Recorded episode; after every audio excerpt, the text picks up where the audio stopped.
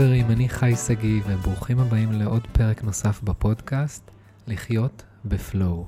בכל פרק אנחנו מדברים על איך להכניס הרבה יותר פלואו ליום-יום שלנו, לא רק בחופשה ולא רק כשסוף שבוע מגיע. והיום אנחנו הולכים לדבר על משהו סופר מעניין. אני בדרך כלל בפרקים מאוד מדבר על פיזיות, ומדברים על הרבה דברים פרקטיים, והיום אנחנו נדבר flow מנטלי. מה זה אומר להיות flow מנטלי? איך אנחנו יכולים להיות ב flow ביום-יום, עם כל המטלות, עם כל הדרישות של החברים, משפחה, של העבודה, איך אנחנו יכולים להישאר ב center שלנו ולהיות במיטבנו גם בסיטואציות לחוצות. אבל שנייה לפני שנתחיל, אני קודם כל רוצה להודות לכם, יש לי הודעה משמחת עבורכם. תוך שלושה שבועות, הפודקאסט הזה הגיע למקום 14 ב top chart של ספוטיפיי, וזה בזכותכם. תודה, תודה רבה לכם, זה מדהים בעיניי, תודה רבה לכם על השיתופים, על השאלות שאתם שואלים.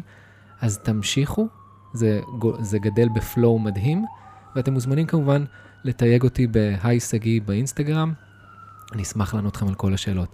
אז יאללה, בואו נצלול פנימה. אז אנחנו יכולים לדבר על איך, להת... איך להתמודד עם אכזבות בסטייל, איך להיות בפלואו, אבל לא סתם עם ניחוח, של אלופים. ויושב איתי פה היום אלוף. וכשאני אומר אלוף, אתם יודעים, כל, ביום יום אנחנו אומרים, הוא אלוף, זה אלוף, כולם אלופים, אבל פה זה אלוף אמיתי. אז אני, תודה רבה שבאת, איתן עזריה. מה זה, כיף שלי, רק, רק הסאונד שלך בקול עשה לי פלואו, אז אני לא יודע אם אני צריך לדבר יותר מדי, כאילו, תמשיך לדבר, ונראה לי זה ה... כן, לא, גם לך יש את ה... זה. אז קודם כל אני רוצה להציג אותך ככה. אז קודם כל, איתן הוא ראש החוג המנטלי בבית ספר למנהלים באוניברסיטה הפתוחה, סופר ורב-מכר אה, עולמי, יש לו שני ספרים, כדורגלן חסר פחד ונולדת האלוף. אה, הוא גם מפתח מודל של אימון מנטלי, הוא מסייע לספורטאים ברחבי הארץ ובעולם, וגם למנהלים, לבעלי עסקים, חברות בינלאומיות כמו נייק, אה, וגם, בנוסף, שימו לב כמה הוא talented, בנוסף, בעברו אוקיי? זה נשמע כאילו שולי בעברו. מדובר פה על אלוף אמיתי שלקח שתי אליפויות עם מכבי חיפה, והדבר הכי מרשים הוא, איתן, גביע עם הפועל רמת גן. ואולי נפתח את זה, ונדבר למה אני אומר לך שזה הדבר הכי, הכי מרשים בקורות חיים שלך. אל תגיד לי שהיית במשחק גמר. לא, לא הייתי, ואני אספר לך את אוקיי, החלק, תוך אוקיי. כדי שנדבר על המנטלי, זה אוקיי. ייכנס לנו, אני מאמין. וגם הוא, יש לו פודקאסט מדהים שנקרא הביולוגיה של הווינרים. אז איתן, בוא נתחיל קודם כל ככה, מה זה פלואו עבורך? אני חושב שלפחות בעבודה ה... שהייתה השורשית שלי עם ספורטאי עילית, אז היכולת של ספורטאי, של אדם להיות בפלואו, זה אומר להיות בעוררות אופטימלית תחת לחץ. זה מין מצב מנטלי שבו אתה לא חרד מדי לגבי האירוע, אתה לא שאנן מדי, אתה באיזשהו אזור, מרחב, שההגדרה המקצועית שלו זה IZOF, Individual Zone of Optimal Functioning.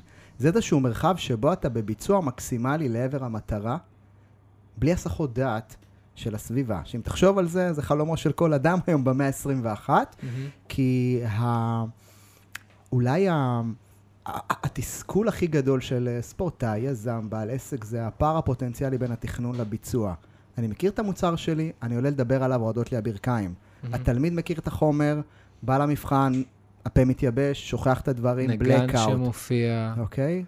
אנשים שעולים להופיע, שהם מרצים, מנתח לפני, זאת אומרת... דייטים אפילו. דייטים. פתאום אנשים אה, מאבדים את עצמם. גם סתם להרים מצלמה, ופשוט להגיד לעולם את מה שאני רוצה להעביר, וזה יכול להיות מהסטורי הקטן עד לוידאו השיווקי שאני צריך להכין, ואם תחשוב על זה, אז בעצם איפה התוצאות שלנו נוצרות? הן נוצרות כשאנחנו יודעים להיות בפלואו ובנינוחות מיטבית מול העיניים של העולם. כשיש מה להפסיד על הנייר. פלואו, אתה אומר שזה שאנשים רואים? לאו לא דווקא, אבל okay. אוקיי. flow זה איזושהי בחירה או איזושהי יכולת שיש לנו להיות בנוכחות מקסימלית ברגע. לגמרי. עכשיו, זה יכול להיות נוכחות מקסימלית בקריאת ספר ולשים את הטלפון ולא להתייחס mm-hmm. לוואטסאפים, זה יכול להיות מול זה... לראות איזושהי סדרה. וזה מתעצם מול קהל. וזה מתעצם ככל שיש השלכות mm-hmm. ליציאה, או ככל שיש השלכות ל... בוא נקרא לזה במסגים רגע שלנו וניקח את זה הלאה. למה אחרים יגידו, לניצחון, לכישלון, לתוצאה הסופית של הדבר הזה, וזה מערער, כי אם אתה על במה, או אם אתה בשיחת uh, מכירה, או בשיחה, אמרת דייט, ו, ווואו, והצד השני פתאום לא מגיב בדיוק כמו שציפית ורצית, אז אתה צריך להתחיל לייצר איזשהו אה, שינוי קטן במי שאתה, ופתאום הפרפורמנס מתערער, וכל העיניים עליך. מהמם. אז תחשוב שספורטאי על נמצא מול 40 אלף איש וצריך לתת איזושהי בעיטה מכרעת, וזה משחק גמר על האליפות. אז ככל שהסיטואציה גדלה, ובטח אולי אני אשתף גם את הפרמטרים שמשפיעים על הביצוע האנושי אחר כך, אבל ככל שהסיטואציה יותר גדולה, יש לה השלכות של אה, מה יקרה אם זה יצליח או מה יקרה אם זה לא יצליח, הקושי יותר גדול להיכנס לפלואו הזה. לגמרי. תחשוב על זה, זה כאילו שלא יהיה פער בין ההרצאה שלך מול הראי להרצאה שלך מול עשרת אלפים איש. שלא יהיה פער בין הידע בבית שלמדת את החומר של למתמטיקה, ריקוד שעכשיו אתה עושה. ריקוד שאתה עושה, של, אה, אתה יודע, של... בואנה, מי זה האני האמיתי הזה שרציתי להביא לפגישה, לבין האני האמיתי בזמן אמת? לגמרי. ולימדו אותנו שתלמד טוב וזה החומר יגיע, או תתאמן טוב וזה יגיע. ועבורי כספורטאי צעיר שחווה או גילה את האימון המנטלי בגיל נורא צעיר, גיל 19, משפט ששכינה את חיי היה בעיטה באימון ובעיטה במשחק, זאת לא אותה בעיטה. לדעת ההרצאה ולהעביר אותה זו לא אותה חוויה, זה שני אירועים חדשים, מהמם. והם למד... ואז מה קורה לרוב האנשים? הם הולכים יותר ללמוד את החומר, את הידע. כשבעצם, אם ניקח רגע את המסגרת, אולי שיחה, הנושא של זון, של להיות בפלואו, לפחות מבחינתי זה נקרא The Psychology of Performance, הפסיכולוגיה של הביצוע. מהמם. מהי אותה מנטליות שאני צריך להיות בה ולהתאמן עליה ולתרגל אותה כדי להיות בנוכחות הזאת ברגע, ואז אני יכול להגיד את מה שבא לי, וגם, וואו, אפילו ליהנות מהדבר הזה. אני אגיד לך מה אחת הבעיות של אנשים, שכמו שאמרת, הם יודעים הרבה והם לומדים הרבה, ויש מה שנקרא giant in their heads. כאילו, הם יודעים כבר את כל התהליך, אבל הם לא עושים את התהליך, והם הם, הם כן. תקועים ממש. ורציתי. לדבר איתך מה, מה בעצם תוקע... בוא נתחיל קודם כל, איזה מיתוסים יש על פלואו. מה אנשים חושבים שפלואו צריך להיות? כי לפעמים אתה עוד, לפני המחסומים, אנשים רואים פלואו כמשהו אחר לגמרי. לגמרי, כן, הוא יש לו את זה, כן, כן. זה אחד המיתוסים, כן, הוא קל הוא, הוא כוכב. לא, הוא לא כוכב. זה צריך לבוא בקלות. זה צריך כן, לזרום, זה, נכון. זה flow, כאילו, נכון. אם זה לא, אז נכון. בוא נשחרר. איזשהו פעם שאיזשהו, אה, ממש איזה שחקן תיאטרון מאוד מפורסם, שכחתי את שמו, שאלו אותו, תגיד, איך אתה כזה נינוח בסיטואציה כל כך אינטימית על בימת התיאטרון מול הקהל, ואתה פשוט בפלואו ובתוך הרגע? אז הוא ענה להם תשובה גאונית לדעתי. הוא אמר, אני, אני כאילו, אני האובססיבי הגדול ביותר שתכירו בללמוד את התוכן, את הסיטואציה, את הטקסטים, את הכל, ובגלל שיש לי את כל הלמידה הזאת בזמן אמת על הבמה, אני מאפשר לעצמי פשוט להתמסר לנוכחות ולידע שכבר קיים בתוכי, ואנחנו לא טובים בלהתמסר, אנחנו לא טובים בלשחרר, אנחנו לא סומכים מספיק על עצמנו שנגיע לזמן אמת והמילים יבואו. שהספורטאי יגיע לזמן אמת, והמעבר הזה הוא מעבר, אתה יודע, תודעתי, מנטלי מאוד מאוד חזק, אפרופו בספר uh, Overachievement של דוקטור ג'ון אליוט, ספר גאוני למי שרוצה להכיר flow, כן, כולם מכירים את הספר זרימה, כן, אה, של... אה, של... אה, כן, איך קוראים לו? כן? שנסיים את כן. הפרק עד שמיהי, אה, צ'יקסנטמיהיי, כן. הגאוני, שרק השם שלו זה כי הוא התחיל את זה. ממש מוקדם. לגמרי. אז דוקטור ג'ון אליוט, שם יותר רגוע, כן. אפשר להיות ב flow. אפשר להיות ב flow. הוא ממש בספר מדבר על שני סוגי מנטליות, שווה להציף אותם כאן. הוא מדבר על מנטליות של אימון, הוא קורא לזה training mentality, Mhm. לעומת trusting mentality, תודעה סומכת. להיות באמון בתוך הרגע. תחשוב על זה. אבל איך, אני אגיד לך, אני שואל שאלה שגם שאלו אותי, זה קטע שאנחנו מדברים על זה. איך אני אהיה בתוך הרגע? איך אני יכול לסמוך על הרגע שיהיה בסדר? עשיתי את האימון, בוא נגיד, בוא נרד גם מה, מה, מהספורט דווקא, נדבר כן. כאילו ברמה של היום-יום, הספורט זה שם, אבל זה, זה נשווה, אבל עשיתי הכל, ואני מפחד שמשהו לא יקרה כמו שאני רוצה. איך אני יכול להיות בטראסט הזה?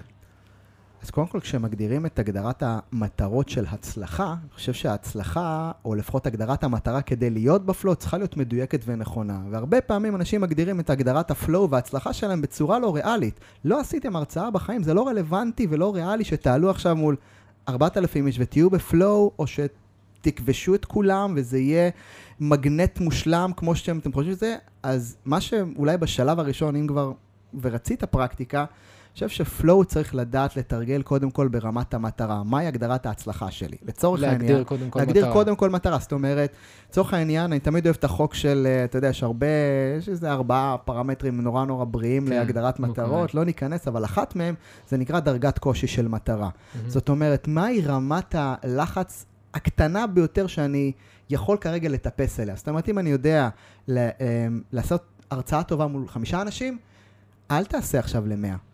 תעשה ל-12. כן. כאילו, תעשה את מה שאתה יודע פלוס 20 אחוז. זאת אומרת, תרים את רף ההתרגשות, או את רף הציפייה, או את רף הקושי, לא יותר מדי, אלא ברמה מספיק טובה שתגיד, או, oh, זה משהו שאני לא חרד מדי לגביו, וגם לא שאנן מדי. ואם תחשוב מה זה flow, זה להיות בנקודת עוררות הזאת, שבה אתה לא חרד מדי ולא שאנן מדי. אז בוא נתאים את המטרות. אני אגיד לך מה זה flow, אורי, אני לא חושב שהענן או חרד, זה פשוט, זה mindless. אין כאילו, אין שם כלום. ומתי אתה יודע שאין שם כלום? אתה לא, אתה, אחרי אתה שזה לא יודע, נגמר, אתה לא יודע, רק ברור. אתה יודע שזה נשאר. flow אמיתי זה שאתה, נכון. בוא נגיד עכשיו יש לי סיטואציה מאוד לחוצה, יש לי המון המון Mhm. דברים, ואני רוצה להיות ב zone שלי. מה יכול לעזור לי להתפקס עכשיו ולהיות בפלואו, אוקיי. ולהיות נוכח עכשיו אם זה עם הבת זוג, או להיות נוכח עכשיו עם הילדים, או להיות נוכח בסיטואציה ספציפית שאני יודע שיש דברים שמציפים אותי בעבודה, לדוגמה. אז אחד, אם נלך, אתה יודע, אפשר ללכת לפרקטיקה, אפשר ללכת לרוחניות. מבחינתי שניהם אותו דבר. בואו נתחיל בפרקטיקה, כי אנחנו רוצים... כי הפרקטיקה באה ואומרת, אמ, אם אני רוצה להיות עכשיו בנוכחות אה, מול... אני צריך לדעת מה עלול להז- להזיז אותי מהפוקוס הזה. אוקיי, קודם כל לתכנן מה... אוקיי, לתכנן מה הולך להיות, זאת אומרת שאם אנחנו הולכים על... אה, אם אני יודע שאני הולך להגיע הביתה, ואני יודע שבא לי נורא להיות בנוכחות עם האישה, ובנוכחות עם הילדים, ולא משנה עם מי, אני יודע מראש שיש דברים שהולכים להזיז, להזיז אותי מהזון שלי. זאת אומרת, אחד הדברים שאנחנו מכינים עם, ה, עם הלקוחות שלנו, זה נקרא אתגר ידוע ותגובה מנצחת. זאת אומרת, אני מראש רוצה לדעת מה הם... מתכנן את התגובה. ממש מתכנן את התגובה. מהם ההפרעות הפוטנציאליות שעלולות להיות? מהמם. הספורטאי, זה קהל יצעק, אני אעשה טעות, מהמם. אצל יזם, יזרקו לך משהו, המרצה יזרקו לך משהו מהקהל. כשאני מגיע הביתה, הטלפון יקפוץ לי גם בזה, מהמם. גם, גם בשעון הנייד, ואז אני פשוט אראה את זה. ואני נכנס הביתה, ופתאום כל הסביבה שלי לא מאורגנת ל flow. אז לפני שאנחנו עובדים קשה על עצמנו, כי זה חתיכת עבודה, להכין את ה setting. בוא תכין את ה setting הארגוני שלך בבית, ואולי שאלה שווה לשאול, זה לא איך להיכנס ל flow בצעד ראשון, אלא האם הסביבה שלי מאורגנת בצורה כזאת ש flow יהפוך להיות תוצר לוואי של הדבר הזה. מה זה סביבה טובה בשבילך לפלואו? אין טלוויזיה בחדר אה, שינה, אין טלוויזיה. בסלון, יכול להיות אה, מבחינתי אה, טלפון אין בצד ויצאתי... יש טלוויזיה בבית, אחת, אתה יודע, לפחות, אתה יודע, לבנות שיראו אוקיי. משהו, יכול- להיות גם, אה, להחליט להם גם אה, לא לעשות כלום, אבל אה, הסלון שלנו הוא נטול טלוויזיה. מדהים. אז אנחנו שם, אחרי ארוחת ערב, נמצאים, ו... ואין אה, אין, אין איזה גורם יש שעות שאין שמסיח. טלפונים? לא משהו שמגדירים, אבל כן, אתה כי יודע... תמיד אנשים אני- אומרים, תחתוך את האינטרנט, תחתוך את כן. זה, אבל זה לא פרקטי. אתה יודע, זה אני כאילו, זה תמיד. בכל הספרים אומרים לך את הדברים האלה, וזה מסיך. אתה כן, אני כן ממליץ לעשות ניקוי. Mm. לקחת נגיד איזה, עשיתי את זה שבועיים בלי, בלי פייסבוק, בלי ynet, בלי זה, אתה נכנס לפלואו, אתה פתאום יוצר. אתה, נגיד, אני, לי, אני יכול להגיד לך שאין לי נטפליקס, ואני לא ראיתי סרט כבר מתחילת הקורונה, בחיי. ראיתי סרט אחד בקולנוע. אבל כמה יצרת? כמה טירוף, היית עם עצמך? טירוף. כמה נהנית מה... אוקיי? אז, אז זה ממש אה, באמת מתנה גדולה. מבחינתי, אפרופו טלפון, אני כבר תקופה ארוכה לקראת כניסת שבת, כבד את הטלפון, זה משהו שאני יכול היום להרשות לעצמי, ואני אומר שזה, אה, אה, היו לי לא מעט הישגים, אליפויות וגביעים וזה, אחד ההישגים הכי גדולים שלי זה לכבות את הטלפון, ולא להרגיש את התחושת אשם, חיסרון, או בואנה, זה אני עומד הבעיה, להפסיד תמיד משהו. אנשים חושבים, אני הולך להפסיד, אני אפסיד את לא- הפרק החדש של הסדרה הזו. כן, לגמרי. אני, כולם מדברים על זה, ואתה מרגיש כאילו, אתה צריך, הפומו הזה מונע מאנשים להיות בפלואו. אז בואו ננסה להבין איך אנחנו עוזרים לעשות את הצעד הקשוח הזה, לשים כן. את הטלפון בצד, או כל דבר אגיד לך אחר. משהו, flow זה למעשה האדם העתידי שאני רוצה להיות. תחשוב רגע על המונח רגע הענק הזה, פלואו זה האדם העתידי? אני לא יודע. אוקיי? אם אתה בפלואו, יש לך שני דברים שקורים שם. אתה בביצוע מקסימלי ואתה בהנאה מקסימלית. זאת אומרת, זה שני ה-benefits, התועלות הגדולות של flow. עכשיו, מתי אתה בהנאה מקסימלית ומתי אתה בעצם בביצוע מקסימלי? כשאתה במיטבך. זאת אומרת, flow הוא, לפחות עבורי כן, הוא מייצג כמו איזשהו סוג של שיא הפוטנציאל שלך. וזה יכול להיות כמו כתיבה של שני עמודים בנוכחות וזה מלאה. לא אומר שהכתיבה צריכה להיות טובה. היא לא רלוונטית. מאוד חשוב. בדיוק, מה שיעלה שם בדיוק זה לא רלוונטי, אבל זה יהיה מי שאתה נכון להיום. וזאת גם ה- אולי אחד האפרופו מיתוסים שזה חייב להיות מושלם. לא. פלואו זה רגע שבו אתה נמצא בנוכחות, אתה זז דקה הצידה כי החיים הפריעו לך, והחזרה לפלואו מבחינתי לפחות היא חלק מהפלואו. זאת אומרת, הגדלות דעת הזאת, שזזתי מהזון שלי, מישהו הפריע לי, הוואטסאפ קפץ לי, אבל אני לא נותן לזה לשאוב אותי, אלא אני חוזר חזרה, ולכן, אם המיתוס של פלואו זה הרגע המושלם האינסופי הזה, בואו רגע ניתן לו איזשהו רספקט, נגיד, זה לא רגע, זה מרחב שאני שואף להיות בו. Mm-hmm. ופלואו זה שאיפה, אתה יודע, המורה, לפחות המורה שלי, mm-hmm. קוראים לו פרופסור מיכאל בראלי, ופרופסור מיכאל בראלי כתב את הספר בוסט, הוא אחד החוקרים והפסיכולוגים של הביצוע מהטובים בעולם. והוא שינה לי את התפיסה, כי תמיד היינו חושבים שפלואו זה הרגע המושלם שאסור לצאת ממנו, לא. פלואו זה מרחב. זאת אומרת, בוא ניתן לו, כאילו בוא נקל על עצמנו קצת ונבין שזה מרחב, והיופי בלהיות בפלואו זה להתאמן אלף פעם להיכנס אליו. זה מגניב, זה אחלה שיצא, זה לא הופך אותך לאדם פחות טוב, אתה לא אדם לא מודע, אתה מודע אם זזת וחזרת יותר מהר. זאת אומרת, כושר ההתאוששות שלי מהיציאה והחזרה, זה אגב חוסן. אז בוא, בוא נדבר על זה, על חוסן. באמת, שאם עכשיו יש לי סיטואציה לא נעימה, ואני, מה שנקרא באנרגיה נמוכה, אני בדאון, תן לי את הסוויץ'. תן, תן סיטואציה, הקשר? לא יודע, אם זה יכול להיות בעבודת דברים לא הולכים לי, כן. אם זה אה, עכשיו מישהו בזוגיות רב עם הבת זוג שלו, או מישהי רבה עם הבן זוג שלה, והיא צריכה לעשות משהו אחר, אז... מגניב. אז אולי מכאן יש את המעבר בין התפיסה של הכל או כלום, שזה החבר'ה שהם לא בפלואו, זאת אומרת, יצאתי, זזתי, רבתי עם האישה, רבתי עם הבת זוג. מגיע לי עכשיו להרגיש ככה. כן, ו... ו- וזה לא, לא הגיוני שאפשר לחזור מהר לשיחה. זה לא הגיוני שאפשר מהר מאוד לחזור אל העניינים. אני צריך קודם כל קצת לסבול, להלקות את עצמי, נכון. יום-יומיים לשבת על זה בבית, לאכול את הסרטים הכי גדולים עם עצמי, ואז, אחרי שהלקטתי את עצמי מספיק פעמים, אני מרגיש ראוי לחזור לעניינים ואולי לתקן את ה... וגם ראיתי בדרך כלל קצת נטפליקס. כן, בדיוק, בדיוק, קצת נטפליקס, גם הסתכלתי וגם הטבעתי את יגוני עד 12-1 בלילה בזמן חיים באינסטגרם, ואני, כן. יופי, עכשיו כשאני בקרקעית, בואו נחזור לעניינים. אבל קח את ההגדרה לחוסן מנטלי, mm-hmm. אוקיי? אפילו ניקח את ההגדרה הפ... הפיזיקלית ש... שהגדירו את זה בפיזיקה, זה היכולת של חומר שהופעל עליו אנרגיה ולחץ נורא גדול, לשחזר ולחזור לצורתו המקורית. תחשוב איזה גאוני זה, זה כמו ספוג, כן? כשאתה כן. מועך את הספוג, אז הספוג אחרי כמה, ש... כמה שניות כשתשחרר את היד, יחזור לצורתו המקורית. Mm-hmm. אנחנו לא מרשים לעצמנו לחזור, אנחנו כמו בלון. נוגעים בנו, מתפוצצים. הולכים, זאת אומרת, ההסכמה לא להיות, כאילו, לא להיות או זה או זה, כאילו להיות ספוג, או להיות אה, איזשהו חומר גמיש שהוא נכון, הוא לא שחור או לבן. אתם לא או זה או זה, אתה מגוון של דברים, וזה כאילו אנחנו לא מסכימים, או צריך להיות או מושלם או בדאון. זה או... לקבל את הדאון, זה לקבל את הדאון, אבל לדעת שהוא חולף ולה, ולהמשיך הלאה, ולא לקחת, לא לתת לזה כל כך הרבה זמן, ואז לספר סיפורים ולהצדיק את זה, ואז אני לא יכול להיות, ואז כשאני מספר סיפורים, אני בתוך הראש, ואז אני בתוך הנטפליקס, אני לא כן. בתוך ה flow. ואז אתה מתעצבן על זה שאתה בתוך הנטפליקס, בתוך הראש, ואז באינסטגרם אני מתדלק את עצמי עוד יותר, ואז... אני ב flow של עצבים, מה שנקרא. לגמרי, לגמרי. אז הנוכחות, ואם, אתה יודע, זאת מילה שבמאה ה-21 לדעתי תהיה יותר ויותר חזקה, זה היכולת להיות בהתחדשות, ב recovery. ו recovery ברמה המנטלית זה היכולת לקבל את היציאה מה, מה, מה flow הזה שהייתי בו, ולהגיד, זזתי, בלי דרמות עכשיו, בוא נחזור. וככל שזמן החזרה מהיציאה לפלואו גדל, ככה זמן הנוכחות שלך גדל. איך אני מקצר את הזמן הזה? הזיהוי שלך הופך, הזיהוי הופך... דבר ראשון, אני שם לב לזה. בדיוק, השימת לב, האם עד היום מסגרתי אותה בתור איזה אפס, יצאת מהזון? בוא'נה, איזה אלוף, יצאת מהזון, בוא נחזור. כי תמיד אני אומר לשחקנים שלי, המשחק... אבל לפעמים שאני כזה בדאון, אתה יודע, אני, אני חושב כאילו זה, אז אני לא חושב איזה...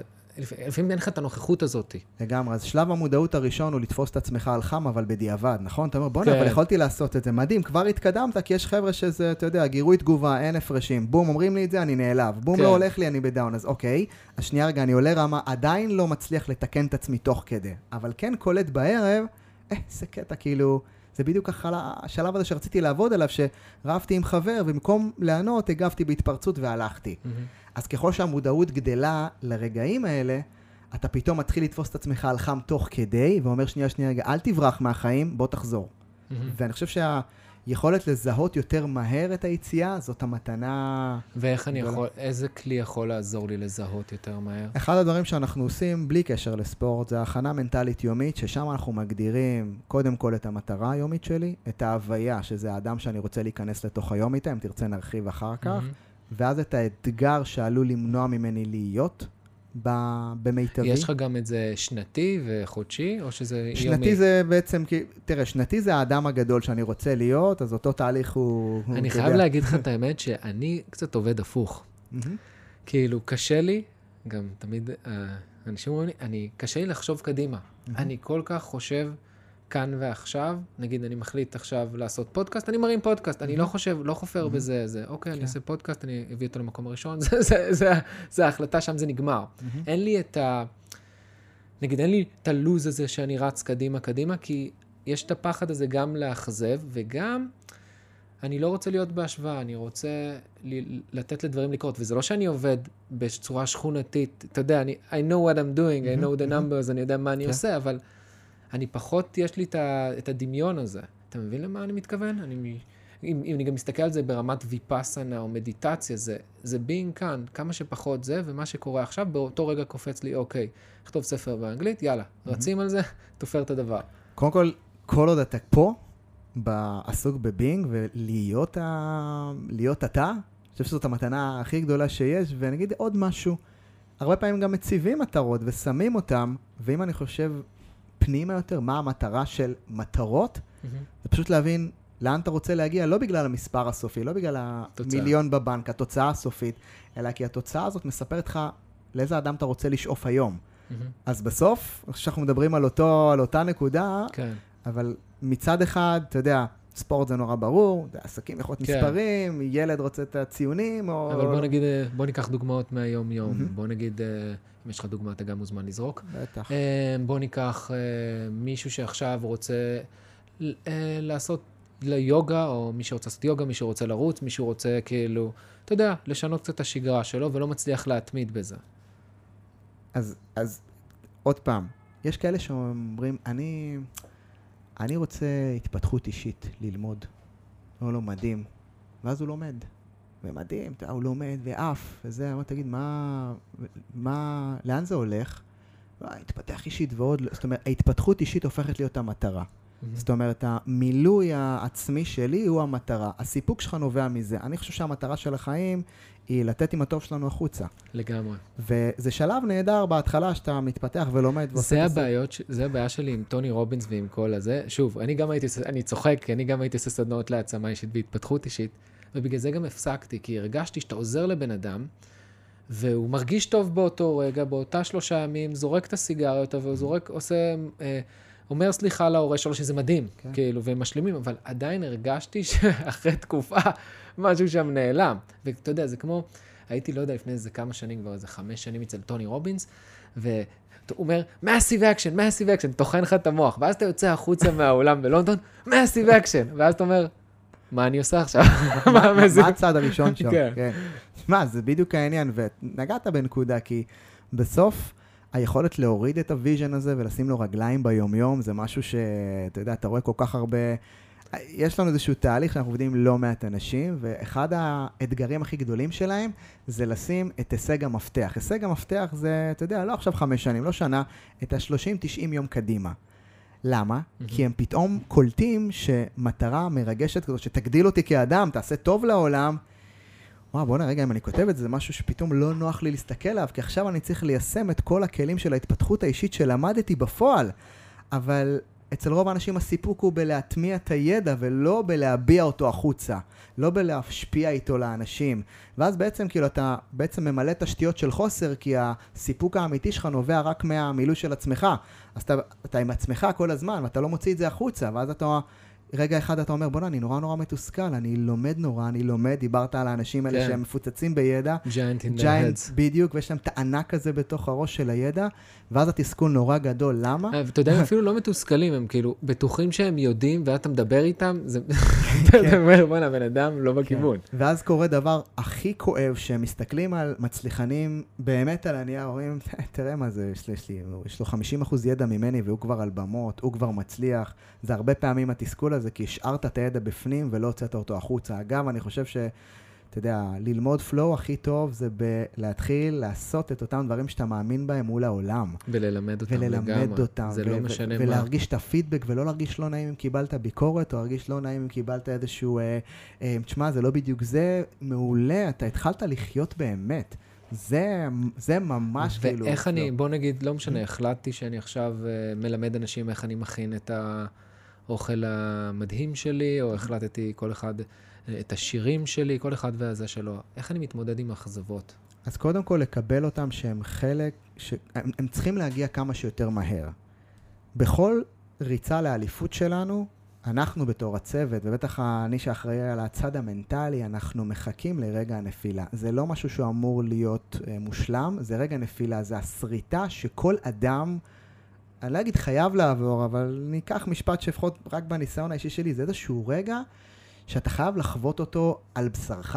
זאת אומרת, אם, אם, אם למדת לשחות באינטרנט, יש מצב שתטבע. אתה חייב לשחות רגע שנייה, ב, ב, ב, ועולם הספורט הוא לא נורמלי. אתה יודע, אנחנו יושבים פה במזגן וכיף איתך, ואתה בפלואו, אה, בסאונד שלך, זה עולם חסר פשרות, תובעני ברמות לא נורמליות, והכי כפוי טובה שיכול להיות. כשאתה מנצח, אתה מלך העולם בכותרות, כשאתה מפסיד, מרסקים אותך, ואתה צריך להיות בפלואו כל הזמן, על אף האנרגיה הכל כך קשה הזאת שיש. ואני חושב שאיך מתמודדים עם הכישלון הזה, מבינים שאתה כישלון נורא גדול אם לא יצאת לדרך. ש, זאת אומרת, העולם לא חווה את הטוב שלך, יש כאב יותר גדול מה, מהדבר הזה, ולכן החשיפה שלך החוצה, שלך או שלך או של כל מי ששומע אותנו, היא מתנה נורא גדולה, כי פעם ראשונה אתה מקבל פידבק אמיתי מהעולם. עכשיו, אצלנו זה נורא, אצלנו, כן, עולם ספורט, אין לך ברירה, אתה חייב, you have to show up, אתה חייב להופיע, אתה חייב לשחק, אתה חייב להיות, ואנחנו יותר מדי שח, משחקים פה בראש במקום בחוץ. אז, אז נראה לי שאתה יודע, דיברנו אולי קצת בהתחלה, לצאת החוצה, להיות מוכן לקבל את זה ולהבין שזה לא אומר עליי שום דבר. זאת אומרת שהזהות שלי כאדם צריכה להיבנות אחרת. לוח הניקוד, לפחות מבחינתנו של ווינרים, זה לוח ניקוד שלא מגדיר את השווי שלו כאדם רק על סמך התוצאה. על סמך הביצוע, על סמך על הפעולה. סמך הביצוע, על סמך הפעולה, על סמך היכולת שלי להיות באמת אותנטי, לזוז הצידה ולהגיד, אמרתי את, ה, אה, את המשפטים או העברתי את השקפים החשובים שלי, בין אם, אתה יודע, זה יהיה כפיים או בוז, כל עוד הלכתי עם האמת שלי, אני אלמד את הרגע, אני אעשה, אבל אני אשתפר. אני אשתפר וזה נהדר, אבל השווי שלי כאדם לא יכול להיות מותנה אך ורק באיזושהי תוצאה חיצונית. אני אגיד לך מה עוזר לי, יש, יש אה, מה שנקרא סטואיזם, ובסטואיזם, אה, בפילוסופיה הזאת, יש משהו יפה, יש אה, אמור אפתי. אמור אפתי זה תאהב את הגורל שלך. עכשיו, מה זה אומר תאהב את הגורל שלך? יכול להיות שאתה עבדת ממש ממש קשה, קשה ונתת את כל כולך, כן. אבל תאהב את מה שקיבלת. וזה כמו, תקבל הכל, אה, הכל לטובה, כמו זה ביהדות, אבל כן. אמור אפתי זה נשמע פשוט יותר יפה. דווקא שמעתי אותו. זה נשמע כזה יותר זה, אבל בסופו של דבר, זה לקבל, לא משנה כמה אתה משקיע, תאהב את התוצאה, וזה זה לא משנה, אין פה תוצאה נכונה או לא נכונה, ויש פה את השיפור, ואני, מה שאני אוהב, להשקיע בסקיל. ליהנות מהמשחק ומהקראפט הזה, ואני תמיד רוצה להיות אמן במה שאני עושה, לא משנה, אני עכשיו עושה פודקאסט, אני עכשיו כותב ספר, אני עכשיו עושה, מקים חברה, לא משנה מה, אני רוצה להיות אמן בזה. ואני, מה שמוציא אותי לדרך זה הטעויות. זה כאילו, יאללה, בוא נעשה את הניסוי הזה. כאילו, יכול לעבוד ולא יעבוד סבבה. אני, אבל יש לי את ה skill, אני חושבת שאולי ה skill הכי חשוב, וגם של בעלי עסקים, זה בטוח דברים לא יעבדו. זה איך אני, היכולת שלי לתקן את הדבר באותו רגע ולקבל את זה, וזה זה שריר. זה שריר לגמרי, של... לגמרי. אתה חושב שזה mindset מיוחד, זה לבוא ולהגיד, אני, עכשיו, בגלל שאני לא מודאג לגבי התוצאה, כי כישלון הולך להיות פה, ה mind שלי עסוק באמת ב craft, בשיפור, בפוטנציאל, וכשאנחנו עסוקים בתוצאה, קודם כל אתה לא בפלואו מלא, בוודאות. מצד שני, אתה גם, אין לך צ'אנס להעריך, לדייק, לשפר, אתה כל הזמן עסוק בדרמה האנושית שלך, במה זה אומר עליי, במה יגידו, אתה מתחזק תוצאה, תדמית, אתה לא באמת עסוק בדבר האמיתי. והמעבר הזה בין להיות, אתה יודע, אמונה, תוצאות, תדמית, איך זה יתפרש, למה יגידו, לבין להיות, ב, אתה יודע, אפרופו, אני מגדיר את זה בתור תדר האדם השלם, שאני נותן 100% למען התוצאה, אבל לא נותן לתוצאה להיות 100% ממני. מהמם. תחשוב על היכולת שלנו להיות באמת באיזושהי קצת צניעות ולהגיד, אני לא כזה גדול שיודע בדיוק מתי תבוא התוצאה. אבל אני כן מספיק חכם ועניו להיות ה number 1 ב craft הזה, ולהיות מאסטר בתהליך, ולהיות תותח שאין אף אחד שיודע לדייק יותר טוב ממני. עכשיו, זה לא מי יותר טוב, זה ששמתי מספיק זמן כדי להיות שלם ומתמסר ברמה ששלחתי את הידע הזה, הוצאתי את התוכן, פגשתי את אותה בן או בת זוג על הבר לפגישה ראשונה, הייתי אני. לגמרי. וזו הניצחון. מה הזכרת לי? יש שיר של חווה אלברשטיין, שיר סיום. זה כזה, אני לא זוכר בדיוק את המילים, אז אל תתפסו אותי במילה, תחפשו, וזה מגניב. שאני רוצה להופיע מול האלוהים עם שישה מיתרים קרועים, ועם חיוך ענק על הפנים ושישה מיתרים קרועים. אני מת על השיר הזה, כי אני לא זוכר בדיוק את זה. זה בול זה. תן לי לנגן, להגיד, וואלה, הייתי פה ועשיתי את הכי טוב שלי.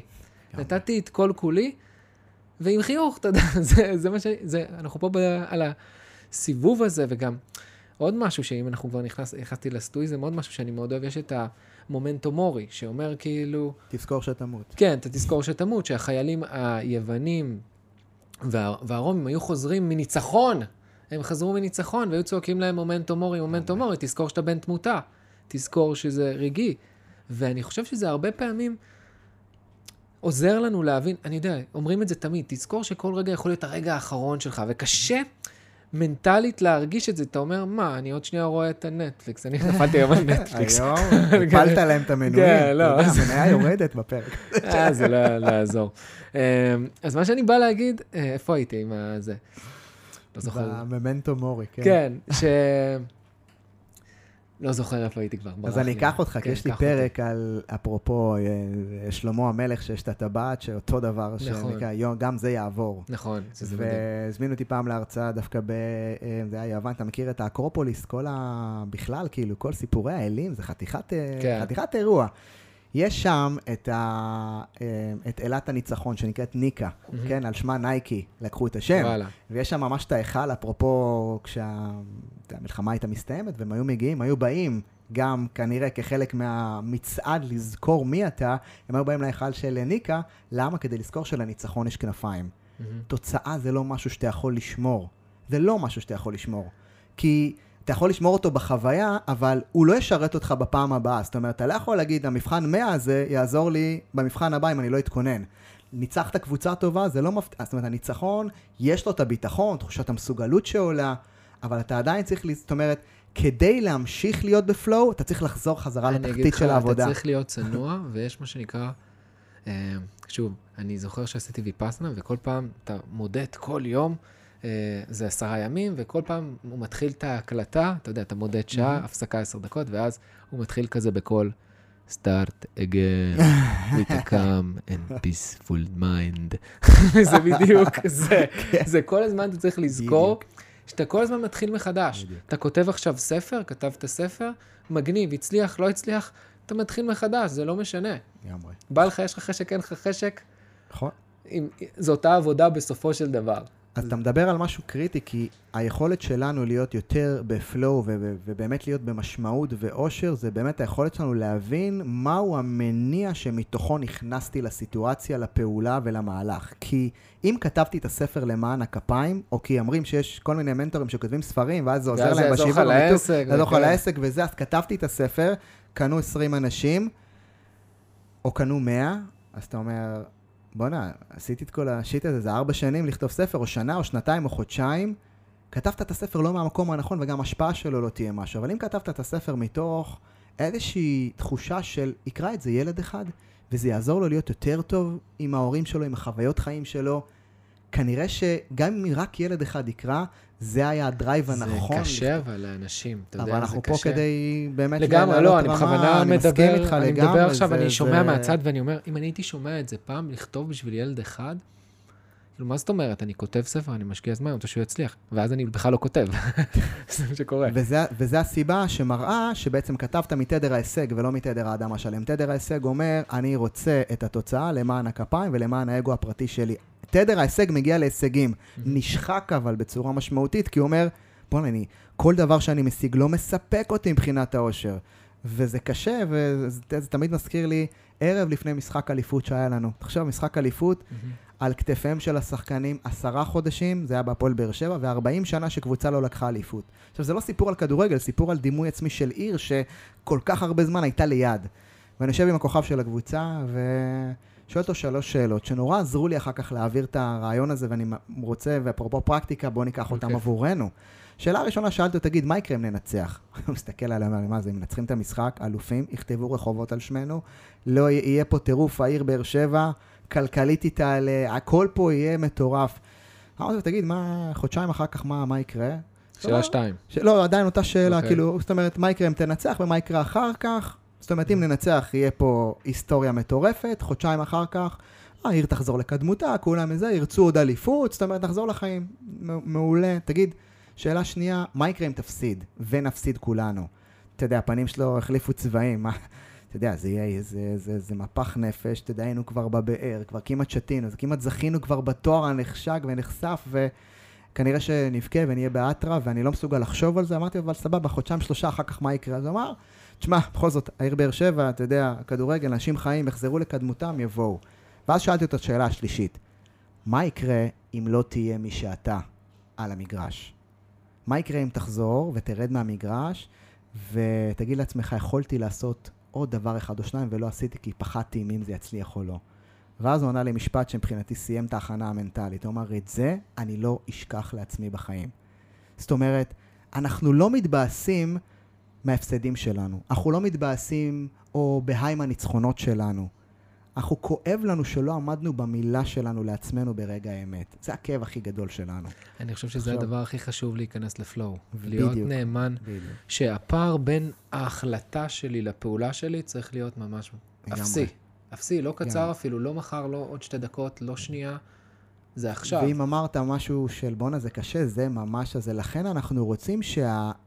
ה- האומר והעושה יהיו כמה שיותר קרובים. עכשיו, ברוב איך הפעמים... אנחנו, בוא תן לי טיפים מגדיר, איך כן, אתה... נגיד אני, אני, רוצה, אה, אני רוצה לעשות חמש שיחות מכירה, אבל יש לי רבע שעה ביום, Mm-hmm. כי אני עוד עובד בעוד מקום, וזה, האומר והעושה לא יהיו בהלימה. Mm-hmm. ולכן זה מחזיר אותי להגדרת המטרות, שכדי להיות יותר בפלואו, אנחנו צריכים להגדיר את המטרות היומיות שלנו ברמה שאני יודע שאני יכול לעמוד בהן.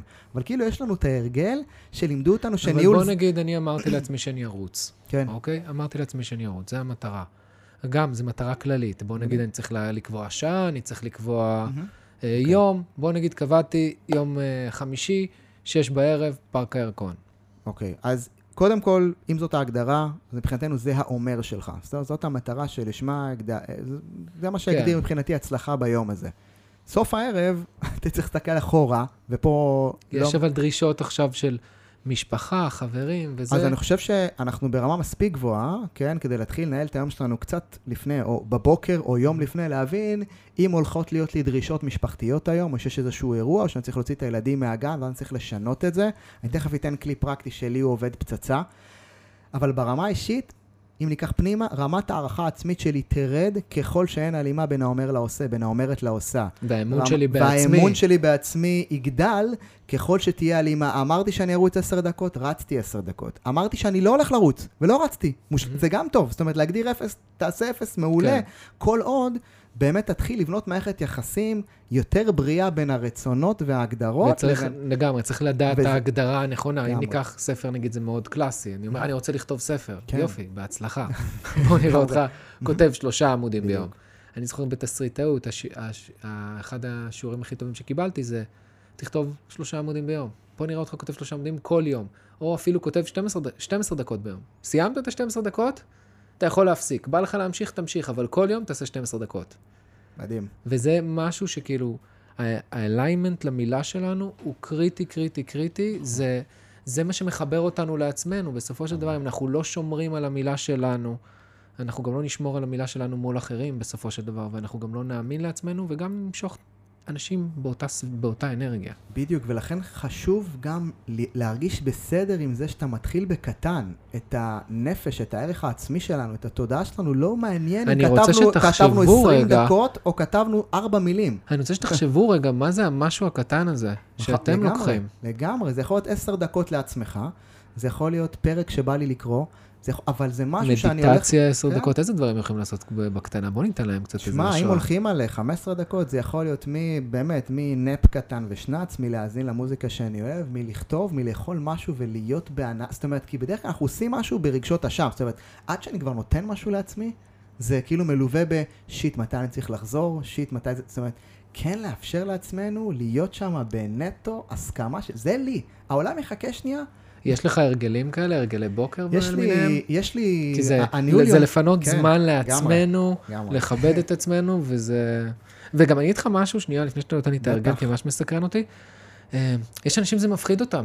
יש כן. אנשים שלא יכולים להיות עם עצמם, שברגע שהם יהיו עם עצמם, בדיוק. לבד, הם ישר חייבים את ה...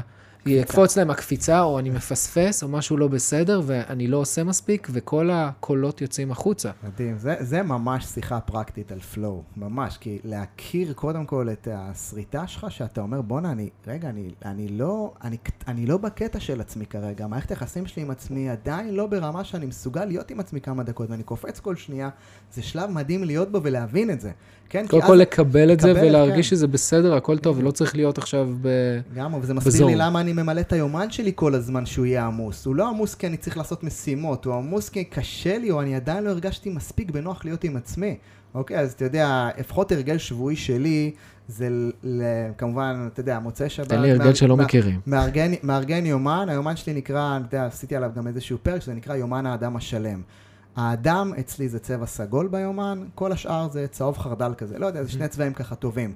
ובכל פעם שהיומן שלי נמצא באזור ה-30-40 אחוז אדם, 60 אחוז ביזנס, אה, התחייבויות, אה, אתה יודע, כל מה שצריך, אני יודע שצפוי שבוע בפלואו.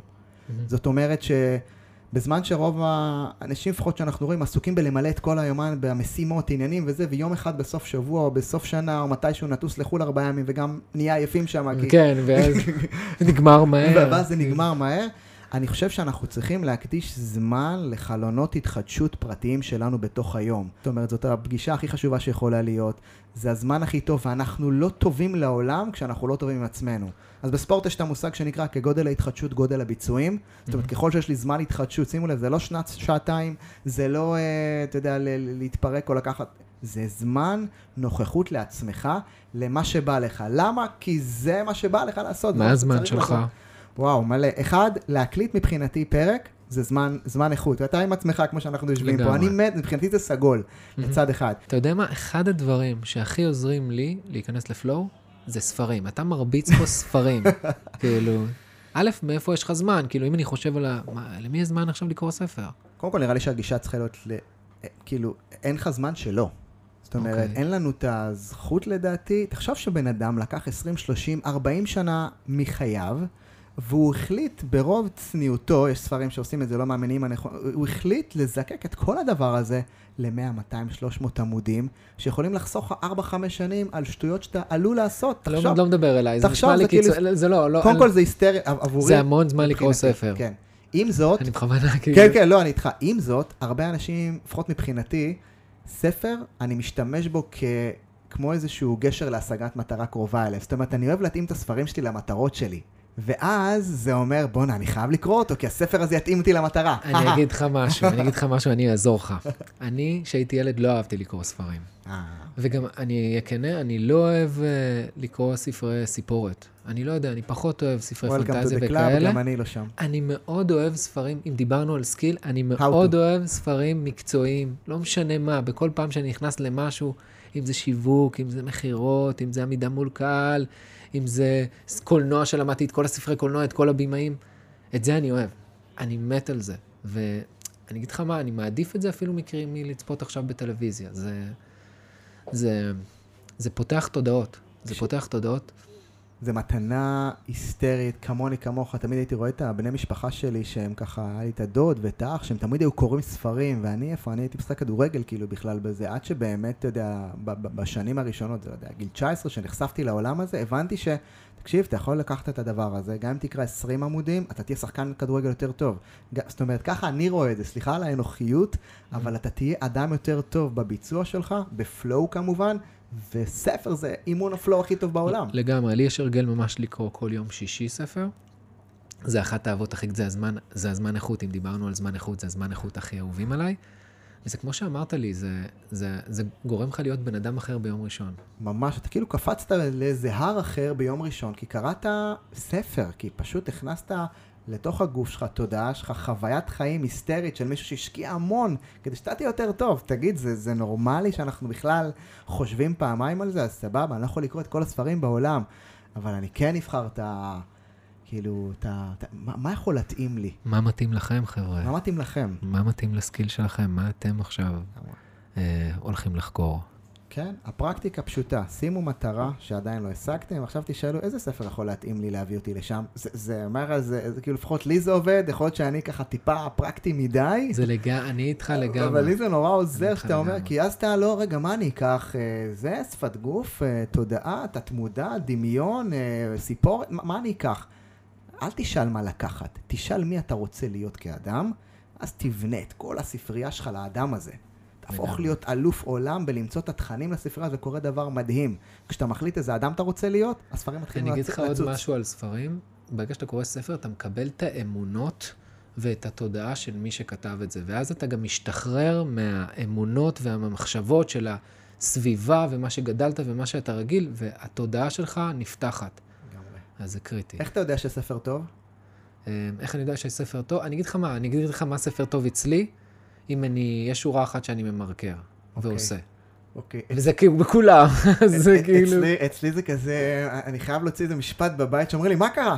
יואו, כזה, זה משהו אה, כזה, כן. אתה יודע, זו מילה כזאת שאתה אומר, שמע, הוא הצליח לזקק בשורה, מחשבות לא מעובדות שיש לי כל כך הרבה זמן, זה מהמם, אני חושב שזה... אחלה, של הגדרה, אחלה של הגדרה. כן. אני פשוט אמרתי, אם אני מכניס את זה לחיים שלי, מגניב. שתיים, אימון, שעתיים, שלוש... אימון? פול uh, באדי אני עושה, okay. אוקיי. שהוא כאילו, אתה, אח... זה מאוד מתאים לי גם לספורטאי שהייתי, ספרינטר, mm-hmm. שאני חייב להתעייף בתוך כדי הסט, אז מבחינה מנטלית גם נורא בריא לי ל, ל, כאילו ל, לחיות באותו פלואו שהייתי כספורטאי, אז זה זמן וזה מדיטציה שאני אוהב לעשות. לא איזה לא מדיטציה? לתת, פשוט שם, אתה יודע, נכנס לקלם, לאפליקציה, mm-hmm. שם איזה מוזיקה, אין איזושהי הנחיה מדויקת, אבל אני זוכר תמיד אה, להיות בהום בייס, שזה מיקוד בנשימה, ובכל פעם שאני זז הצידה, אתה יודע, פתאום יש איזה רעש, הבנות קמו, רעשים, או לא משנה מה.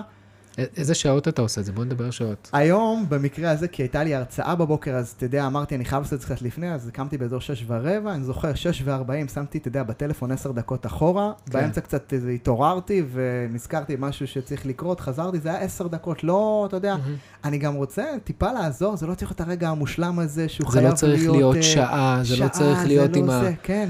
לשבת, לא לזוז. ממש, אתה יודע, המחקרים הראו את ההבדל בין כאלה שעשו פעמיים בשבוע לכאלה שתרגלו כל יום, לא היה הפרש גדול, כי אלה שתרגלו פעמיים עדיין היו בנוכחות לעובדה שהם צריכים לתת לעצמם זמן ניקיון. אז אתה יודע, אני מת להגיד לך, אני, אני אוהב לעשות את זה עם אשתי, שאנחנו עושים את זה יחד בסלון, אבל זה, אתה יודע, זה לא קורה תמיד, וזה mm-hmm. לא קורה שם, אבל עצם הנוכחות להיות שם חשוב, אז מבחינתי, אנחנו צריכים כבני אדם למלא את המאגרי האנרגיה המנטליים, פיזיים, רוחניים ורגשיים. אז פיזיים, אימון, שינה, התחדשות, תזונה. מנטלי, כמובן, אני אגיד לך משהו, אני חושב שאנשים בקורונה מאוד מאוד, פתאום היה להם זמן לעצמם, והם מאוד התחברו לעצמם, ואמרו, הקורונה זה הדבר הכי טוב לי, אבל, אתה יודע, מהר מאוד, נפתחו הטיסות, נפתחו הדברים, נפתחו המקומות, כן. ומשהו שם, לחלק מהאנשים, שוב, אני לא... שופט אף אחד חלילה, אבל אני אומר, משהו שם נאבד. והיום-יום הזה, כל הפרסומות, כל הדברים, כל הגירויים, כל הפומו הזה, מוציא אותנו מהדבר הזה. ואני חושב שכל בן אדם, איך שפותחים את הבוקר, זה משפיע על כל היום. ואני חושב שצריך להכניס את זה לבוקר גם עם אנשים שקמים, מה שנקרא ינשופים, שקמים בצהריים או קמים מאוחר יותר. זה לא משנה, זה לא, זה לא מה שצריך להיות בן אדם של מועדון החמש בבוקר או ארבע בבוקר. אני אישית, יש לי... יש לי המון... וואי, גם אני בונה פרק על חמש בבוקר. כן, אני אגיד לך משהו, אני אישית בן אדם ש... אני אישית בן אדם שקם בארבע ורבע. כן. אני קם בארבע ורבע, כאילו, התרגלתי מהוויפאסנה, ארבע ורבע, אתה יודע, עוד לפני שהשמש זורחת, אז uh, מדיטציה שעה, אז אחרי זה אוכל, ואז אחרי זה עושה אימון עמידת ידיים. של שעה וחצי, שעתיים, כאילו, ואז ככה אני פותח. ואז אני יכול להתחיל את ה... ואז אני יכול להתחיל לדבר עם העולם, אלא אם כן יש לי משהו ממש לחוץ, אז אני כאילו יכול אחרי המדיטציה, אז אני יכול להיכנס, אני יכול כאילו להתחיל, נגיד אם אני עכשיו כותב, אני יכול לכתוב לך עכשיו חמש בבוקר, שש בבוקר, כאילו כלום. בוא, אני שמח שאתה אומר את זה, כאילו, זה אם רק, נ- כאילו, אתה יודע, זה, זה כיף לדבר על זה, אבל מי שחווה את החוויה של להתחיל את היום מדויק, ולתת לעצמך את הזמן. אין לזה אח, זה... אין זה... לזה אח ורע, ואני אומר, תקשיב, אני, מתי אני, אני רוצה להסביר לך גם מתי אני הולך לישון. אם הייתי יכול, הייתי הולך לישון בשקיעה. אם כן, הייתי כן, יכול, כן. זה לא קורה, אוקיי? אבל אין לי בעיה ללכת לישון עכשיו ב-10, אין לי בעיה ללכת לישון עכשיו ב-11, לא תמיד יוצא לי ב-10, אני שואף לישון 10, 10 וחצי, זה המטרה שלי, ואין לי בעיה שאני עכשיו מפספס, אה, כאילו, תמיד אנשים מפחדים, אני מפספס את הטלוויזיה, אני מפספס את, ה, את כל מה שקורה בחוץ. ואני כאילו, וואו, יש עולם שלם שם לגמרי. שכאילו... שאני מרוויח את עצמי. לגמרי, ואז יש לי יותר פוקוס בעבודה, יותר פרודקטיביות, יותר פלואו, זה משנה את התזונה, זה פתאום נפתח. שיש את הזמן הזה פתאום לעצמנו, זה מזכיר לנו, בסופו של דבר, האדם השלם זה לחזור להיות מי שהיינו. לגמרי. לחזור להיות הכי פשוטים והכי אה, מחוברים לעצמנו, בלי קשר לתוצאות, בלי קשר ל, לכמה אני מצליח, אלא ליהנות ולאהוב את הבן אדם שאני, מי שאני כאן ועכשיו. וזה מה שמכניס ל flow, ה playfulness הזה. לגמרי. הרוח שטות הזאת, כאילו נגיד סתם לי יש כלי שאני, של להיכנס ל flow, אני תמיד שואל את עצמי, כמה אני ברוח שטות? כמה אני עושה שטויות? כמה אני מציק לאנשים? אתה מבין למה אני מתכוון? כאילו, כן, כן. כאילו להוריד את המשקל, את השמונה טון הזה מה... אני צריך עכשיו, אם אני עכשיו באיזה אמ, שיעור שהוא של ריקוד, אני צריך לרקוד טוב, אני צריך לעשות עמידת ידיים, כל מיני... אני אתן לך דוגמה. אני, יש לי יום הולדת 40 עוד איזה שלושה ימים, די, אז המאמן שלי, טוב. תודה, אז המאמן שלי בא ואמר, המאמן שלי עמידת ידיים, אמר לי, חי, בוא נעשה אתגר. 40 על 40. כאילו, בוא תעמוד 40 שניות על הידיים ליום הולדת 40. עכשיו, השיא שלי הוא 25, זה קפיצה, ג'יינט ליפ, כאילו, אם היה לי זמן להתאמן, הייתי עושה את זה, ואני עדיין היום עושה אימון, והמטרה שלי. כן להגיע ל... כן להגיע ל-40, ורוב הסיכויים, יודע מה, אני לא אגיע. רוב הסיכויים לא כי אני... כי בוא, צריך אה, זמן על הידיים כדי שהגוף יחזיק את זה. אז תחשוב, זה בדיוק דוגמה למצב שבו אנשים מגדירים מטרות שהן לא ריאליות למיומנות או ליכולות הנוכחיות שלהם. זאת אומרת, מ-25 שניות, יש מצב שתוכל לקפוץ ל-30 בצורה בריאה תוך כמה אימונים. או איזה לא- פוקס של 40, או איזה כאילו, פוקס של שאתה- 40, בדיוק. ותחשוב שהרבה אנשים מנהלים את החיים שהם 25 שניות, יהיה 25 שניות שלהם, והם רוצים 60-70, והם בשוק למה הם לא בפלואו בעשייה. כי זה לא, זאת לא מטרה ריאלית למיומנות שיש לך. איך אני מגדיר לב- לבדי את המטרות הריאליות? אני חושב אתה יודע, כי יש כן, הרבה אנשים, זה מה שאתה צריך להיות. אתה יודע, הם הולכים, כן, שוב, הם הולכים כן, לאיבוד כן, למה כן. שאמור להיות, מה שאתה כן. עושה, מה שההוא עושה. רגע, הוא הוציא שתי ספרים, אני. פה עוד אז לא כתבתי. תרשמו, skill ו challenge. ה skill, המיומנות, צריכה להיות בהלימה עם האתגר. זאת אומרת שאם אתה יודע לייצר 20 שניות המיומנות, ה skill שלך מסוגל להחזיק 20 שניות עמידת ידיים. מהמם. אוקיי? זאת אומרת שהאתגר הוא בריא, האתגר 25 שניות, המיומנות יכולה להחזיק. תשים 27 שניות, המיומנות לא רחוקה מהאתגר. והרבה פעמים אנחנו שמים אתגר שהוא גדול מהיכולות שלנו, ואז אתה לא קולט למה זה לא קורה, אבל למה אני לא מול אלף איש מרצה, או למה אין לי ארבעה ספרים? כי לא כתבת בלוג מעולם. אז צריך להוריד את ה challenge, להוריד את האתגר, שזה בעצם המטרה, לאיזושהי רמת הלימה בריאה מול היכולות שלך. וזה מושג נורא נורא מוכר, ואני חושב שברמה הפרקטית פשוט תרשמו, מהי המטרה שלי, והאם המיומנות שלי נמצאת בהלימה איתה, זאת אומרת, האם המיומנות שלי מסוגלת להחזיק את המטרה הזאת. וזה טבעי נורא שיהיה איזשהו פער. עכשיו, או שתגדיל את היכולות, או שתוריד את המטרה. בדרך כלל עדיף לעשות את שניהם, עד שהם יהיו באיזושהי רמת הלימה בריאה, ואז בדרך כלל אני אוהב להגדיר את זה כמו מה שאני כבר יודע, פלוס 10%, פלוס 20%. זאת אומרת, תמיד לחיות את היום שלי באיזושהי רמת מתח מאוד בריאה, שזה תמיד, זאת אומרת, אני לא עושה את הדברים שאני מכיר, אלא עושה פלוס 20%. אני תמיד, אפילו גם, נגיד, אם ניקח את הדוגמה של עמידת ידיים, כי זה, אפשר להבין את זה ממספרים, אז הוא אומר לי, תמדוד, תמדוד, שים שעון. עכשיו, אני אומר לו, תקשיב, זה מוציא אותי מריכוז, אני לא יכול לשים שעון. ואני לא שם שעון, אבל אני כן רוצה את הסקיל. אתה מבין, אני לא מתעסק בשניות, אני שם, אני מתעסק בסקיל להיות ישר, לנשום, והפוקוס שלי שם. ומה שאני מנסה להסביר פה, שמה שהכי חשוב זה לשים את הזמן ואת האנרגיה שלכם ב skill הזה. אם אני רוצה עכשיו לעשות, להיות אה, אינסטגרמר, לא יודע מה, או טיק טוקר, אני אשים את הזמן שלי ב skill, לא בכמות עוקבים. בדיוק. אני אשים את הזמן שלי באיך אני עושה את הסרטון נכון, איך אני, איך אני, איך אני מביא את היצירתיות שלי, אני אחקור דברים.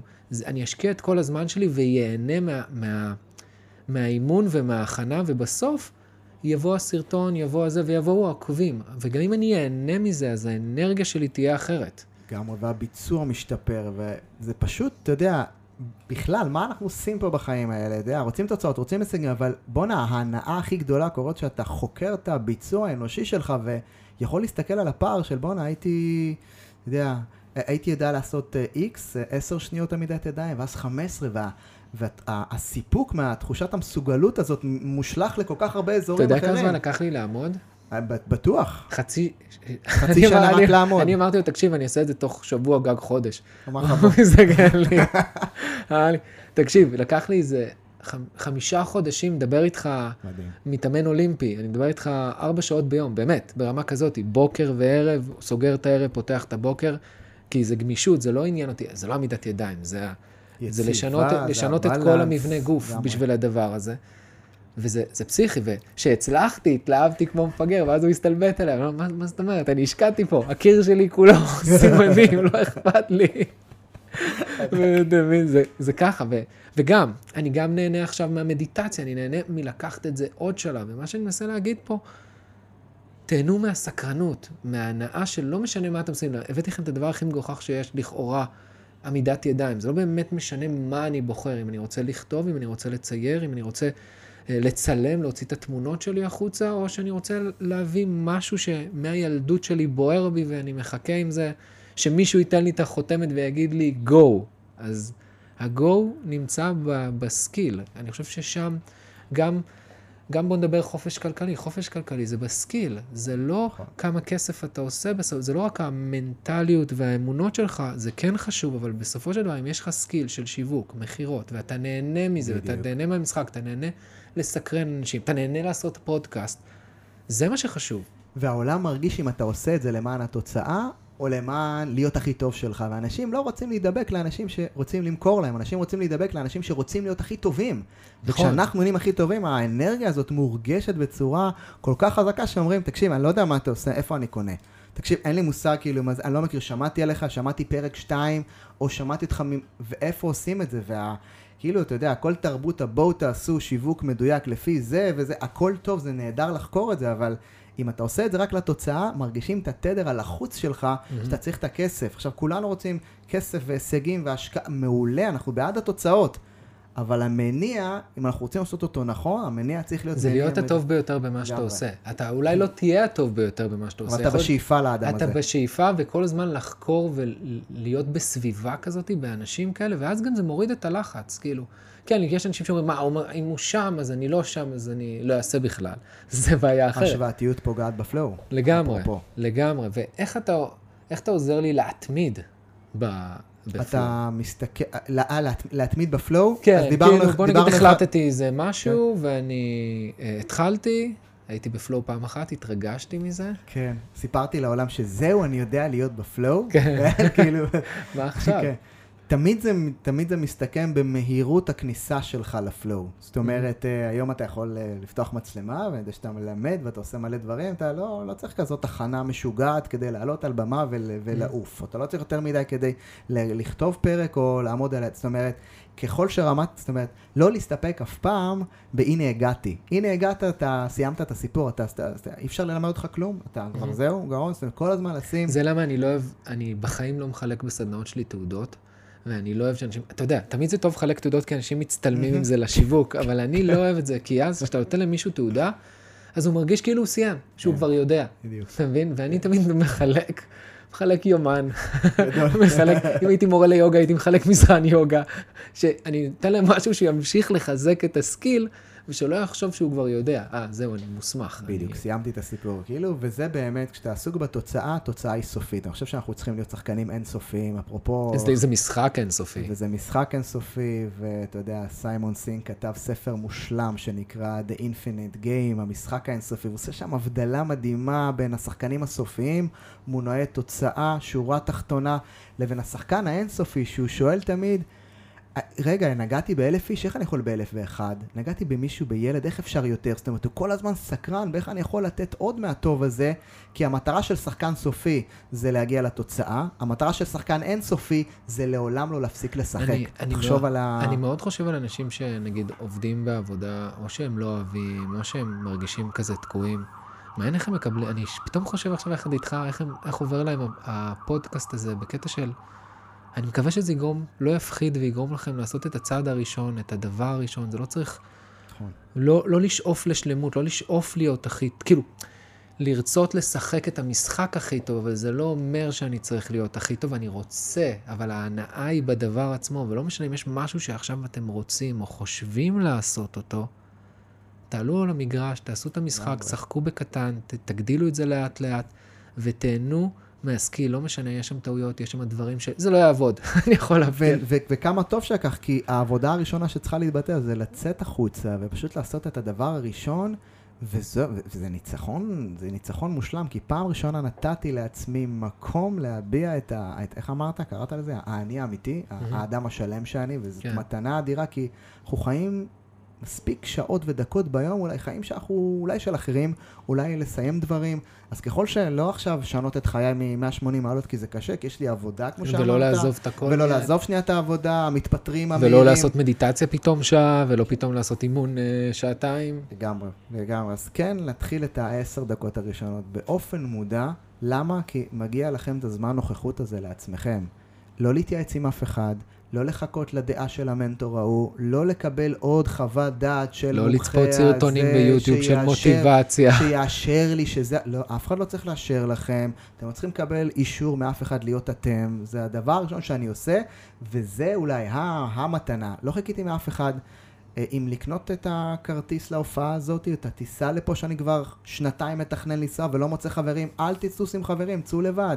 או לכו לים לבד, או לכו לזה שלך, או תפ... לא יודע, ת, תיצרו את הפוסט הראשון שלכם לבד ואל תצפו ואם לתוצאות. קופצים רעשים וכאלה וכל מיני יקפצו, קולות. נהדר, סימן מדהים. שאנחנו במקום הנכון. לגמרי, ולכבד את זה, ולאהוב כן. את זה, ולנשום לתוך זה, ואז פתאום דברים יכולים לקרות, פתאום יצוף גם קול אחר.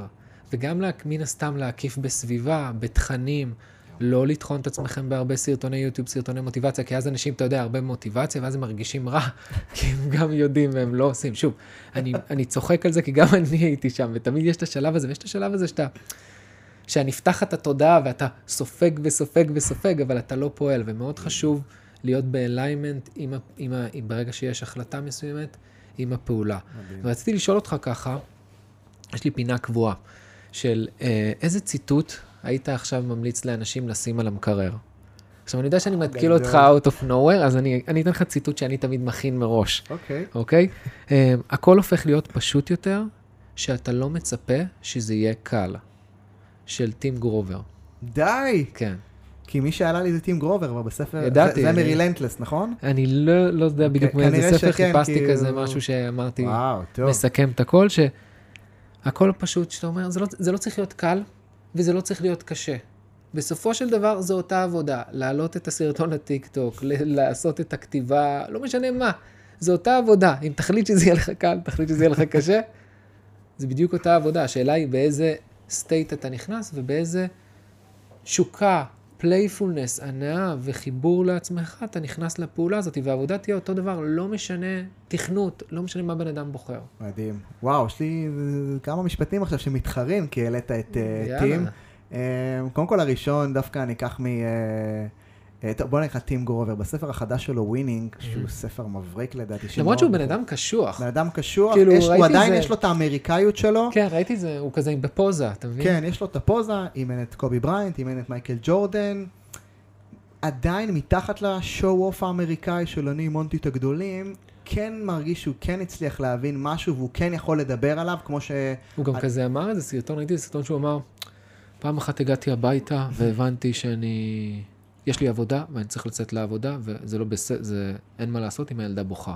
זה מה שצריך בשביל להיות מנצח. לגמרי, לא קונה את זה. זהו, אני לא, ממש לא אהבתי את זה, ואז לא קראתי את הספר. אני, לא אחרי, האליפות שלי עם מכבי חיפה, החלטתי שאני עוזב את המועדון עם החברים הכי אהובים שלי שם, אני איתם בקשר טוב כדי לחזור, קודם כל לפתח את הדברים שלי, כי להיות מאמן מנטלי במועדון זה חתיכת זה 24-7, אתה תודעתית שם כל הזמן, אין רגע דל. וכשלקחתי את הילדה שלי לכיתה א', וישבתי, אחר כך לקחתי אותה לחוג, אין ניצחון גדול מזה. לא הייתי אמור להיות שם, על הנייר הייתי אמור להיות בחו"ל, בנסיעות, בטיסות, וזה ניצחון נורא נורא גדול, זאת אומרת שתהיו נורא נורא זהירים המסרים של אה, אלוף אמיתי, הכל או כלום. משקיע הכל הכל ולא בא הביתה, לא, זה לא ווינר. אחד שאין לו מערכות יחסים בריאות עם המשפחה שלו ועושה כסף, זה לא ווינר. אחד שלא רואה את הבית דקה, זה לא ווינר. זאת אומרת, היום, לפחות מבחינתי ווינר זה להיות אדם שלם שאני זה לא חייב להיות בר- ברגע הראשון, אבל אני כל הזמן בהתבוננות, לפתח את כל מערכות היחסים בחיי בצורה, אני חושב יודע, פלואו זה גם, זה, זה בלנס.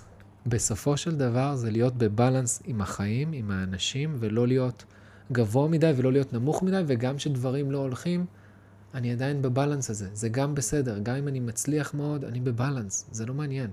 אתה יודע מה זה, ביאסת אותי על טים קצת, נשים אותו רגע בצד, למרות שיש לו משפט מעולה, אתה יודע מה אני אגיד אותו, הוא אמר, וזה מאוד מתחבר לי, כי יש משפט מדהים שהוא אומר, האוטובוס שלוקח את האלופים למצעד החגיגות. אתה יודע, שאתה מנצח, אתה כן. זוכר באליפות, אתה הולך, יש לך 70 אלף איש מגיעים, וזו חוויה מאוד מרגשת. הוא אומר, האוטובוס שלוקח אותם לניצחון, זה אותו, אותו, אותו אוטובוס שמחכה להם בחזור. רק כשאתה חוזר מחגיגות האליפות, השלט מתחלף וכתוב, Welcome to hell. זאת אומרת, ברוך הבא לתחתית, או ברוך הבא להתחלה, או Welcome כן. to the start, כמו סטארט שיש, start אגן. זה, again. זה לא משנה, זה again, בכל בדיוק. הזמן, זה במערכות יחסים, זה עם הילדים, אם אני עכשיו בסיטואציה לא טובה, כל אחד והזה שלו, אם זה... כל, בכל דבר, כל דבר, אם זה בכתיבה, זה לא משנה מה אני עושה, בעסקים, כל שנייה הקורונה מגיעה, סטארט אגן, ופה אנשים מפספסים, הם מפספסים את הדבר הזה שהם מאוד נעולים על מה שעבד להם, או מה שהם צריכים לעשות, במקום לזרום עם מה שהחיים מביאים, לגמרי. וזה נשמע כזה קלישאתי לזרום עם מה שהחיים מביאים, כשאני אומר את זה אני זה, אבל זה כן, לקבל ולהיות אלסטיים, ומה שעוזר לי להיות אלסטי זה ליהנות, כמו שאמרנו, ואני חוזר כל הזמן לדבר הזה, זה ליהנות מהסקיל הזה, ליהנות ממש. רק לשחק עם, ה, עם הכלים האלה, עם הארגז כלים הזה. וחלק מהחיים של משחק זה להיות מוכן להתאמן על אלף התחלות חדשות של אותו דבר. זזתי מהיום. שלי ולחזור, וזזתי עוד פעם ולחזור, וזזתי לחזור. גם ו- שחקן בתיאטרון, גם. שחקן בקולנוע, לא משנה, כל הזמן, זמר, שר כל הזמן את אותו שיר, כאילו, תחשוב, תמיד אני אומר, כאילו, לימדתי משחק, אז... אה, אז תמיד נתתי דוגמה של חיים טופול, הוא עשה את כנר על הגג בכל שפה פעם. אפשרית ברמה, אתה יודע, מגיל, לא יודע מה, 30, הוא עשה את זה עד גיל, אין לי מושג כמה, ועושה כל הזמן את אותו מופע, את אותם שירים, את אותו זה, אבל מישהו במופע, שהוא היה בגיל 28, שעוד לא יודע מה, אולי הוא לא היה נשוי עדיין, הוא היה נשוי, או לא היה לו ילדים, זה לא מישהו שהוא בגיל 40 עם ילדים קטנים, וזה לא מישהו בגיל 70 שיש לו נכדים, זה בן אדם אחר, ו, ויש איזו אומנות אחרת, וצריך ליהנות לעשות את אותו דבר בצורה אה, של mastery, של שליטה ושל משחק, הרבה משחק. מדהים, זה כל כך, אה, אתה יודע, הספורטאי כל היום מתאמן אותו אימון בדרך כלל. הוא מגיע ואותו יום, ואותה רוטינה, ואותו חימום, ואותו שיקום, ואותו חזרה, ואותו משחק, ו, ו, וזה החלום הכי גדול של, אתה יודע, ילדים צעירים שרוצים להיות כוכבים בספורט, ויש רספקט לשגרה, ומתמסרים אליה, ונותנים לה את הכבוד שלה, וזה באמת גדולה שאנשים עושים את אותם הדברים ורוצים להיות יותר טובים באותו דבר אחד. ולהיות בתוך הדבר, זה כן. להיות הדבר. זה לא לקום בבוקר ולעשות, לקום בבוקר ולעשות את השגרה, אלא כשאני בשגרה, אני לא נוכח קיים. אליה, אני כן. נוכח ואני בתוך הדבר. אם אני עכשיו באימון, אז אני עכשיו בתוך הריצה או בתוך העמידת ידיים, אני לא קיים. וזה...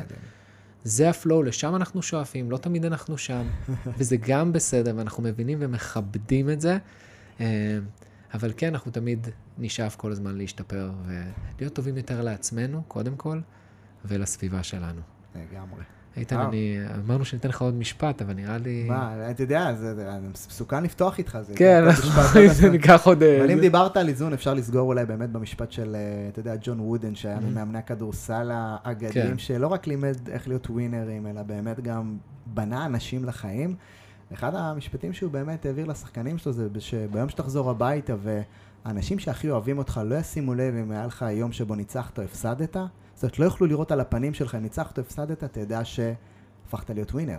תחשוב רגע על המי, זאת אומרת, אם באמת הייתי בהתמסרות לאדם שרציתי להיות, העזתי, נכשלתי, נפלתי, גם ביום שבו הפסדתי על לוח הניקוד של החיים, אני ראוי לחזור הביתה שלם. וראוי, כי השארתי הכל על הדשא של החיים, וזה... לגמרי, וגם בסופו של דבר הכל חולף, הכל משתנה, וכל פעם כן. אנחנו נתחיל מחדש, אם נרצה או לא נרצה, כן, אם נתנגד לזה, ואם נחפור, ואם נצלול לטלוויזיה או לדברים, עדיין יבוא ונחכה להשראה שתיפול עלינו, בסופו של דבר, אנחנו נצטרך להתחיל שוב, איזה כיף שכך. לגמרי.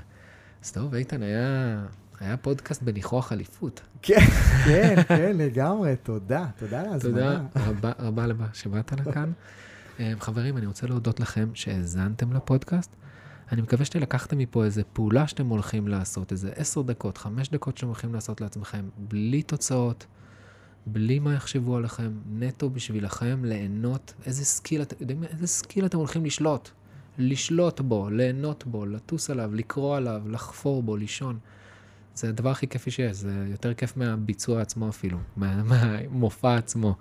אז uh, אני מזמין אתכם לחשוב על זה, וכמובן, אם אהבתם את הפודקאסט, ויש לכם חברים שהם מבקרים את עצמם, והם מנסים להיות מושלמים, אז שלחו להם את הפודקאסט, ואתם מוזמנים כמובן לתייג אותי בהיי שגיא באינסטגרם. אז חברים, תודה רבה לכם, ואנחנו נסיים כמו שאנחנו מסיימים תמיד. אז may the flow be with you. צ'או חברים.